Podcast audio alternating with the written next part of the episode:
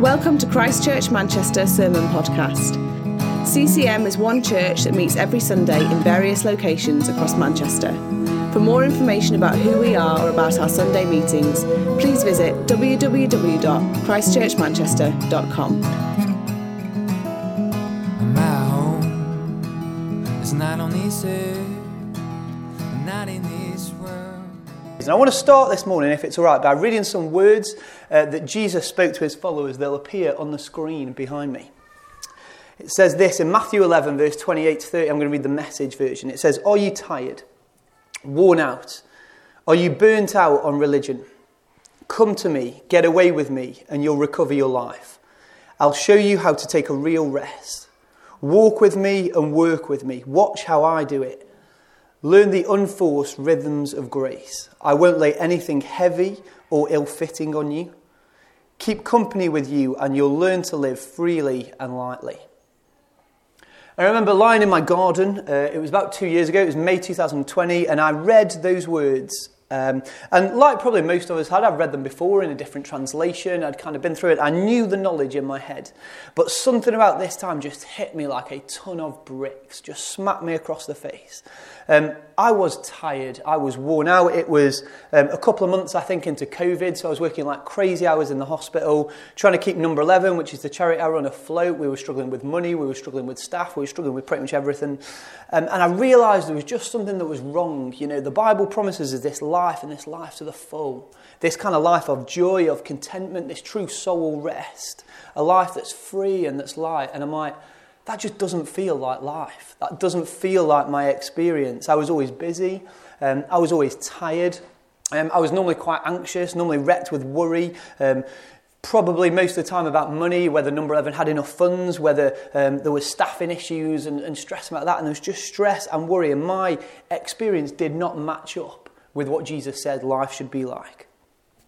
And I realised that kind of busyness, the stress, the worry that's so normalised in our culture, it's also kind of very normal in the church. We're just used to it. We assume that is what life is like. And I was trying to pray and I was trying to read my Bible and I was trying to do all that sort of stuff. And I was just like, this just isn't working. I still feel rubbish. What is going on? There's this discrepancy, this gap between what Jesus promises us and what I feel. Does anyone resonate with that at all? Just by way of nodding. Does that feel what life can be like sometimes? And today, um, as a church, you're going to start a new series, and I am absolutely buzzed about this because we've done it in Reddish, and it has been absolutely amazing. You know, we use um, the word life changing far too much. I was talking to someone about my slow cooker the other day and telling them that it was going to change their life. Um, that was a lie. It was not going to change their life. Slow cooker is pretty great, do get one, but it's not going to be as good as this stuff. Um, and in a nutshell, the series is focusing on following what Jesus is teaching, uh, following Jesus' practices, his disciplines, um, as a way of combating that tired, that worn out, that burned out life. But the key and the most important bit is seeing it as a training process. Um, and so today we're going to start with that. We're going to start by looking at Jesus, which normally I think when you preach is a pretty safe place to start. Uh, I think I'm doing okay there. Uh, and Jesus is many things. So he's the Son of God, he's the Messiah, he's a carpenter, depending on uh, what we could give him a long list of names. But if you were a Jew, in the first century, so about 2,000 years ago, the odds are you would know Jesus first and foremost as a rabbi. Um, so, in the gospel of the sort of 90 or so times that people refer to Jesus, about 60 of those times, two thirds, they refer to him as rabbi. So, Jesus is a rabbi, which is a teacher. Um, and rabbis back in the day would travel around with what is known as their yoke. So, if we flick back to the uh, NIV translation, um, now a yoke was a piece of farming equipment. But it was also a kind of idiom, really, for a rabbi's set of teachings, basically Jesus' way of doing stuff and doing life. Um, each rabbi, there was many, many rabbis back in the day, they would all have their own followers called disciples, uh, and they would follow their teacher around, and they would try and learn from them, learn from their yoke, their set of teachings, but also copy their life, try and become like them. Um, and there is a lot of stories about Jesus the rabbi. Let's start in Mark chapter 1 um, where we see Jesus walking beside the Sea of Galilee, saw Simon and his brother Andrew casting a net into the lake, for they were fishermen. Come, follow me, Jesus said, and I will send you out to fish for people. At once they left their nets and they followed him. When he'd gone a bit further, he saw James, son of Zebedee, and his brother John in a boat preparing their nets. Without delay, he called them, and they left their father Zebedee in the boat with the hired men and followed him. Let's skip on. We're going to go to Mark 2. Once again, Jesus went out beside the lake. A large crowd came to him and he began to teach them. As he walked along, he saw Levi, son of Alphaeus, sitting at the tax collector's booth. Follow me, Jesus told him. And Levi got up and followed him. And finally, we're going to look at Mark chapter 8. Then he called the crowd to him along with his disciples and he said, Whoever wants to be my disciple must deny themselves and take up their cross and follow me. For whoever wants to save their life will lose it, but whoever loses their life for me and the gospel will save it. What good is it for someone to gain the whole world yet forfeit their soul? And I don't know if you notice a pattern in those verses that the, the call from Jesus isn't come and believe in me and you'll go to heaven and it'll be great, that'll be cracking, wonderful. That is not what Jesus says. He says, Come, follow me. That's going to involve some denying of yourself, which probably isn't going to be the nicest, and become a disciple. Now, the Hebrew word for disciple is talmidim. Um, now, I don't speak Hebrew. I'm assuming many of us in the room don't speak Hebrew. So, in our um, most of our translations, the Bible changes this word to disciple, but we could also translate it follower or apprentice. And I think it's really important we get our heads around this word because it really changes the way we approach it. In 2023, as I'm sure many of you are aware, we're being a follower of someone. We don't really use disciple in common language. Follower is probably the more common word we would use. It means that we take an interest in something. Maybe you uh, follow a football team, or you follow a particular person, or a soap, or a TV show. Um, it's basically taking a vague interest in something which is probably not what discipleship meant in its original context. So, just show of hands, who likes a bit of history? A whole like half of you. Sorry to the other half, you're going to get bored, but I just want to dive into the world's quickest history lesson, if that's all right, to figure out what discipleship was. So, discipleship was not invented by Jesus. That is the first thing to say. All rabbis back in the first century would have had their set of followers, their disciples. If you go back as far as ancient Greece, you've got Socrates, he would have had followers. It's not a new concept. But in the first century, which is when Jesus was around, discipleship was the top level of the Jewish education system. So there were three levels, which make me feel very, very bad. But the first level was Beit Sefer. So up to the age of sort of 12, children from the privileged families, from the right backgrounds, they would go into this first level and they would memorize the first five books of the Bible. Now, hands up who has got the first five books of the Bible memorized. Already you're losing to a 12 year old. Um, so after this, level one is done. Boys will go and apprentice under their dad in the family business. Girls will go into the family home. And most kids, even the, um, the, the kids that were privileged enough to get into school, would be done at this point. But the best of the best would go to level two, which was known as Beit Talmud. Um, this was a school at the side of the synagogue. It'd get all the teachers, uh, uh, and they would go and they would teach these teenagers most, if not all, of what we now know as the Old Testament. Okay, how many of you got that much of the Bible memorized? Still, we're, we're, we're losing to teenagers. This is disappointing. Um, and at that point, almost everyone is finished. Other than the best of the best of the best would become a Talmidim. Now, this would involve going to an interview with your chosen rabbi. Um, and he would grill you on your knowledge of the Torah, your knowledge of what we would now think of things like theology. Um, and if, and only if, he thought you were good enough, he would invite you to become his disciple. He'd say, okay, fair enough, Elizabeth, you've made the cut, you're in, everyone else, they're out, unlucky, but you've made the cut, you're in, you can be my follower, my disciple. It was very much for the best of the best of the best only. And let's say Elizabeth makes it. Sorry, Elizabeth, you were the first one in my outline. Let's say Elizabeth makes it. Um, she has got now three goals. Literally, her life revolves around three goals. Number one, she wants to be with her rabbi. Um, literally 24 7. Follow them around, eat with them, sleep in the same place. There was a kind of phrase back then that said, May you be covered by the dust of your rabbi. Basically saying, You're really blessed if you can spend a load of time with that person you can learn from. Um, 24 hours a day, seven days a week. Secondly, you would want to become like your rabbi. So let's just quickly go back to Mark chapter 1. Um, we see the invitation I will send you out to fish for people. Now, hands up who reads that and just thinks it's a cheesy pun. Yeah, you think it, but you don't want to admit it. Thank you, Becky, for being honest. Um, we think that's just a cheesy pun, but actually, again, a fisher of men was an idiom for a rabbi back in the first century. So when Jesus is saying this, He's saying, I will send you out to become a fisher of men. He's essentially, I'll send you out, you can become a rabbi too. He is saying to these people, these first century fishermen who were the lowest of the low, you can become the best of the best. You can go from the lowest of the low to the best of the best. Come and follow me. I can show you this life in all its fullness. I can show you everything that it means to live a life of peace and joy and contentment. And I just want to pause there to, for two seconds to just kind of focus on that because that is mind blowing. We can quite easily forget it in our lovely kind of Western Christian culture. Um, but back then, if you were a first century fisherman, you weren't even good enough to start the education system. Your family wasn't from the right background. You wouldn't have even got into that first bit. Your life would have been dictated by the family, your status. And this man is coming around and he's saying, You, I'm going to offer you the chance to be the best of the best of the best, to have life in all its forms, to live a life of peace and joy and contentment. This is what is on offer to you. It's like offering, I don't know, a, a kid who's not passed his GCSEs a full scholarship to Harvard uh, with a guaranteed income of a billion pounds the rest of his life in worldly terms. That's not what Jesus is promising. He is promising something so much better. He's promising the offer to kind of weather any storm, to find contentment in any circumstance.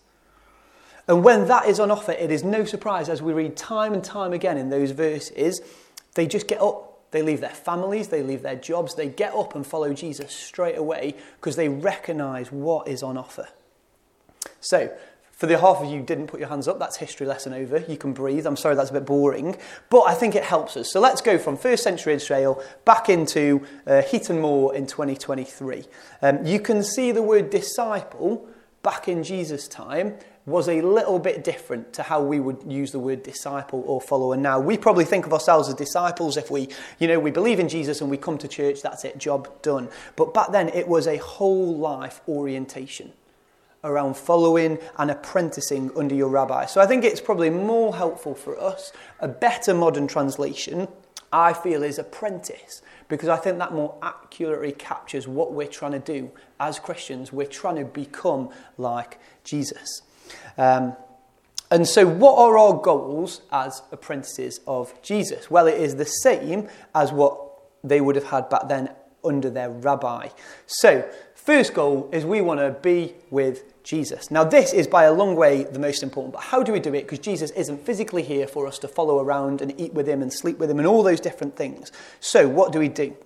Now, um, Jesus' explanation of how we do this is found in John chapter 15, um, where he talks about remaining in the vine. And I always find that language a bit meaty. I find it difficult to get my head around what that means. And I came across this quote that I love from a guy called Dallas Willard. Now, the language is a bit difficult, so we'll break it down a bit at the time. Dallas Willard says, How do we be with Jesus? He says this The first and most basic thing we can and must do is to keep God before our minds. Now, we're going to look at that in a second, all the different ways we do that. Um, we sometimes know them as the spiritual disciplines or the practices of Jesus.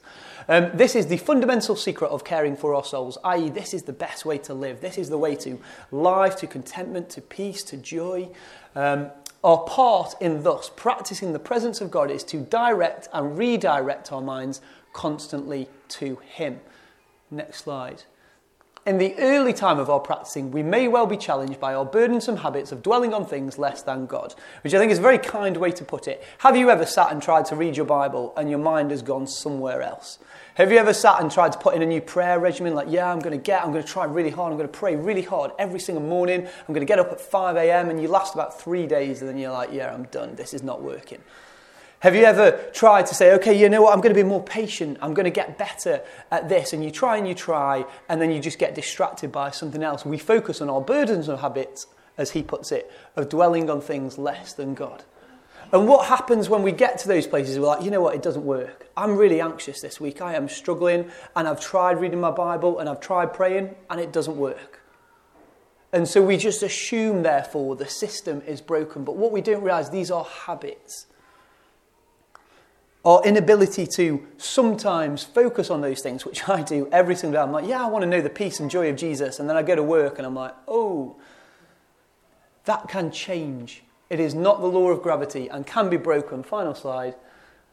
A new grace filled habit will replace the former one as we take intentional steps toward keeping God before us. Basically, it will get easier in time. Soon our minds will return to God as the needle of a compass constantly returns to the north, i.e., that will become our new normal.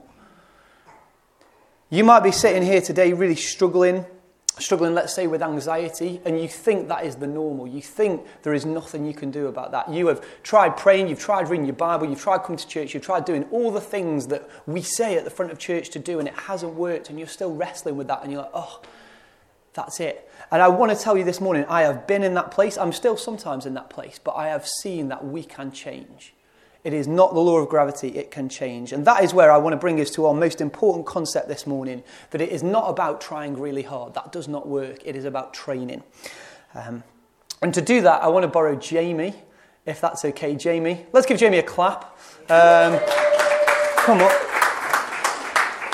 Now, they're 10 years old and sweaty. But I'm going to ask you to put my running shoes on, if that's all right, Jamie. All right. Uh, thank you very much. Uh, in 2013, I ran the London Marathon, which was one of the best and primarily worst things I have ever done in my life. Um, so I lost a significant amount of toenails.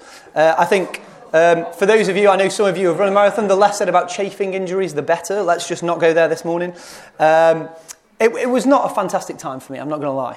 Um, but I got through it, I did it, it was, it, it was reasonably okay. Um, and as anyone who has run a marathon knows, it is all about training. So I want to take my friend Jamie here.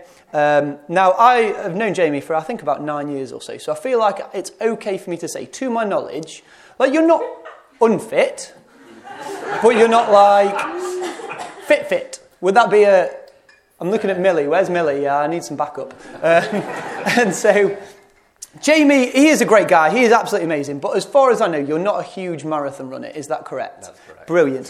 What would happen now? We've put Jamie in the right shoes. We've dressed him up. What is going to happen now if we send Jamie out to run 26.2 miles? Anyone want to hazard a guess? He will collapse. He will collapse and die. Possible. Absolutely. I, I would back you to make like mile five, I reckon you could pull that off, like happily. Yeah. Um, I reckon he could get a reasonable amount of the way. Now, what happened if we just told Jamie, Jamie, try really hard? Going to make a difference? I think it could make a little difference. Like, I think sometimes if we, we put a bit of effort into something, maybe you could get to mile six before you collapsed and died. Like, we could go with that. Um, I think it's possible. Okay, controversial one, because we're in church. What about if we prayed for Jamie? Everyone's gone very silent there. No one wants to answer. Anyone want to be brave? Is so I'm going to say, and I'm going to say this confidently as maybe I'm going to get sacked as a site leader, who knows? But I'm going to say I don't think praying would make a difference in this circumstance. Now, I'm not saying I don't think God can. I think if God supernaturally wanted to give you the ability to run a marathon, He absolutely could do that, Jamie. But 99.99999% of the time, if you look in Scripture, if you look at your own life, if you look at the lives of people around you, that is not how God chooses to work. You know, how often have we just sat there and like, oh God, I just, I just pray for patience right now. Just give me patience. And we just accept like a matrix style supernatural download into our heads. That is not how God often chooses to develop us. So I'm going to say trying hard might work a little bit. I'm going to say praying probably won't make much of a difference. Um, what would make a difference? I'm going to say we're going to put you through a training program. So, three times a week, we're going to get you out running. Um, we're going to do a bit of kind of long work, a bit of short runs, maybe a bit of hill work, track work. We'll mix it up a little bit. Uh, and then we'll start adding a mile to your longest run each week. Does that sound all right? We'll maybe give you some weeks where we just tone it down a bit and chill out a bit, and then we'll pump it up again and pump it up again. What is going to happen in six to nine months' time? Anyone want to give Jamie a confidence boost? Eight miles. yes, Adam Barrow. Um, I love you more than Adam Barrow does. I think you could run a marathon, Jamie. What we could do, if he tried, if he trained, Jamie can become the sort of person, despite what Adam thinks, don't let him speak that over you. Despite what Adam thinks, Jamie could become the sort of person who can run a marathon. Now, right now, it is not in his capability to run a marathon. He cannot do it. Yeah? Even if he tries really hard, and even if we all gather around and we pray for him and say, oh, yeah, Lord, we want to pray that Jamie can run a marathon, God can, but I'm prepared to bet that he won't. The only way Jamie is going to get to a place where he can run a marathon is he is going to train. Jamie, I just, I don't know why I got you to put the shoes on, but thank you. Uh, I just needed a, a, beautiful, let's give him a clap. Um, um, just thought a beautiful analogy next to me would, would be, be um, be really helpful there. That is how we do goal two of becoming apprentice. Okay, we want to become like Jesus. How we do that is we form habits, we practice, and we train. And you might be sitting here saying, What do we train in? I do not know. Well, I've got a slide here, um, and these are what some people will call the spiritual disciplines, others will call the practices of Jesus. And our common reaction when we see a list of this is, All rules, legalism. We don't want to touch this. No. And we panic a little bit because we're, we're Western and that, that's the way that we work. And we don't want any restrictions, we don't want rules, and that's not what this is. What I want you to think about is see these spiritual disciplines, perhaps of Jesus, whatever you want to call them, as essentially what short runs and long runs and hill work and track work are to running a marathon. They are what scales and arpeggios and playing three blind mice are to learning piano. They are the building blocks. They are our training regimen. Not because we have to, we don't need to do those things to be saved. That is to do with what Jesus has done for us. But what they are there for is they are there to open us up to the Holy Spirit. Often the biggest barrier in our discipleship is us. So let's say we're too busy because we're too, uh, let's add there's many things that we can juggle, whether that's work, whether that's church, whether there's a million other things going on. Jesus says, Sabbath. Take some time to rest in silence and solitude. Why? Because it gets us out of our own busy heads and focuses us back to Jesus. Let's say we're really um, stingy people. Let's say I'm really struggling to be generous. I can't just sit there and pray, oh, God, give me generosity, and all of a sudden I become a generous person. The way I do that is through practice, being generous with my time, my money, and over time I become a more generous person. Maybe we're. Um, let's take fasting. You're overindulging in X or Y or Z, and fasting is training us not to focus on the things of this world, but to be ready and be dependent on Jesus. Each one of these things, they're not a goal in themselves, they are just ways that we open ourselves up to the Holy Spirit. Yeah, it's not about ticking rules or following boxes. It's just about a training program almost that we take from the life and the practices of Jesus that shows us how to open ourselves up to the Holy Spirit.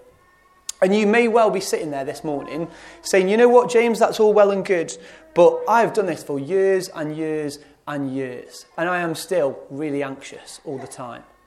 Okay? I have tried for years and years and years to get into a rhythm with praying, and it just doesn't work. I can't do it. One I hear probably quite a lot as a site leader is I'm just an anxious person. That is who I am. And I really want to say, if that's you this morning, that is not the law of gravity. It can change. I want you to think of Jamie. If Jamie went and ran 26.2 miles today, he would absolutely die. I will back you in that, Dana. He is going to die.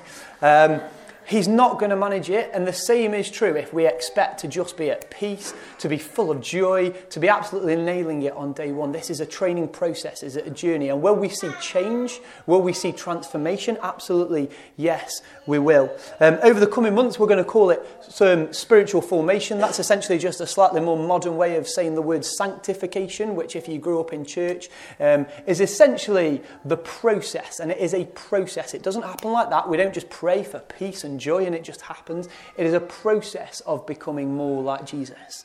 And as we change our habits, um, I have two whole sermons on this, uh, which we've gone, been through already, so we don't have time today. But as we change our habits, that changes what we think about. And then that changes what we love. The Bible tells us, above all else, we guard our hearts and talks about renewing our minds. That is how we do it. As we change our habits, it changes our minds and it changes our hearts. What does that mean for us? It means over time we see less anxiety, more peace. We're less tired and burnt out, less selfish, more generous, less frustrated with people all the time, and more at peace. It is possible, it really genuinely is possible to change our character, change what we think about, change what we love, but that is a process. We're not going to get to mile 26 on day one, but it is possible, and it's training a little bit of time. The Bible talks about it a lot. I've not got time, unfortunately, to go into all of these examples, but in 2 Timothy, it talks about training righteousness. 1 Timothy talks about training ourselves to be godly. Romans talks about renewing our minds. But I think one of my favourite examples is in the book of Matthew. Um, so Jesus, at this point in Matthew's uh, gospel, was in Galilee, and crowds were just desperate to be with him. They had seen all the good stuff he had to offer, and they wanted to follow him. They were coming out in left, right, and centre. Uh, and so he goes up on a mountainside, he sits down, and he hits them with um, what is generally sort of seen as this core manifesto teaching. Okay, we call it the Sermon on the Mount. It's Matthew 5, 6, and 7, and it talks about everything. So you're talking salt and lie, he talks about love, adultery, prayer, the poor, fasting, judgment, where to invest your time, literally the full works. If you want to know how to follow Jesus, that is the kind of core three chapters of the Bible that sums up most of what we are trying to do. And he gets to the end of it and it is really challenging stuff. There's a lot of really messy stuff about how life is there when we disagree and we fight and we argue. A lot of messy stuff in there. And he says these words Therefore, everyone who hears these words of mine and puts them into practice, i.e., does something about them, is like a wise man who built his house on the rock. But everyone who hears these words and does not put them into practice is like a foolish man who built his house on the sand. Um, and foolish in the Bible is quite an insult. It is literally like turning around and saying, You are an absolute idiot. Um, not my words, Jesus' words, just before you all hate on me. Um, but it's, it's almost saying to us if you hear this stuff, if you just come to church, you take part in community group, but you don't put this into practice, you're missing out on so much. You're missing out on that life and life to the full, that peace, that joy, that contentment. That is what I want for you, James and you're being a fool, you're listening and you're not putting it into practice. And in short, that's what you're going to explore through the rest of this series. That's what you're going to be talking about in your community groups. Um, how do we train? And uh, we've put some examples up there um, of ways that we can train, but all of these are just, they're just ways to open us up to the Holy Spirit. When we're too busy, they're ways to slow us down. They're just ways of opening ourselves up to that two way relationship because we cannot do it without the Holy Spirit but he won't do it without us. And so, goal one is be with Jesus. Goal two is become like Jesus. And goal three is to do what Jesus did. Let's say you're doing an apprenticeship in plumbing. Is your goal just to learn some stuff about pipes? I don't know if anyone does plumbing here. I know nothing about it, so please help me out. Um, but your goal is not to just learn some stuff about pipes or taps or whatever else it is that you do during a plumbing apprenticeship. Your goal is you want to be able to plumb a house. You want to do something with what you've learned. And in the same way, our goal as apprentices of Jesus is we don't just want to come to church and learn head knowledge. We don't just want to do stuff. What we want to do is learn to practice and live the way Jesus lived. That life to the full. And so, as we draw to a close, I just want to look quickly again at Mark chapter 8 to come back to the verses we looked right at the start. And he called the crowd along to him, along with his disciples, and he said, Whoever wants to be my disciple. And I want us to note the invitation is to become a disciple, not a Christian. So the New Testament only uses the word Christian um, three times, I think, uh, and it's always in a negative context.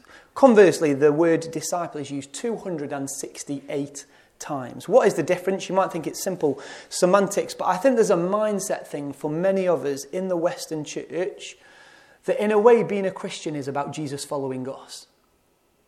It's about we'll use Jesus when we need him, uh, when we're sad, when we need a prayer answering and work's difficult, and X and Y and Z. But the rest of our lives, we'll fit Jesus in and our faith in with us. And it's not a popular thing to say at the front of church, but this is a completely alien concept to Jesus and the first century apprentices of him. Because back then, following Jesus is the focus of your whole life. It's a training pathway. It's 24 hours a day, seven days a week, absolutely everything.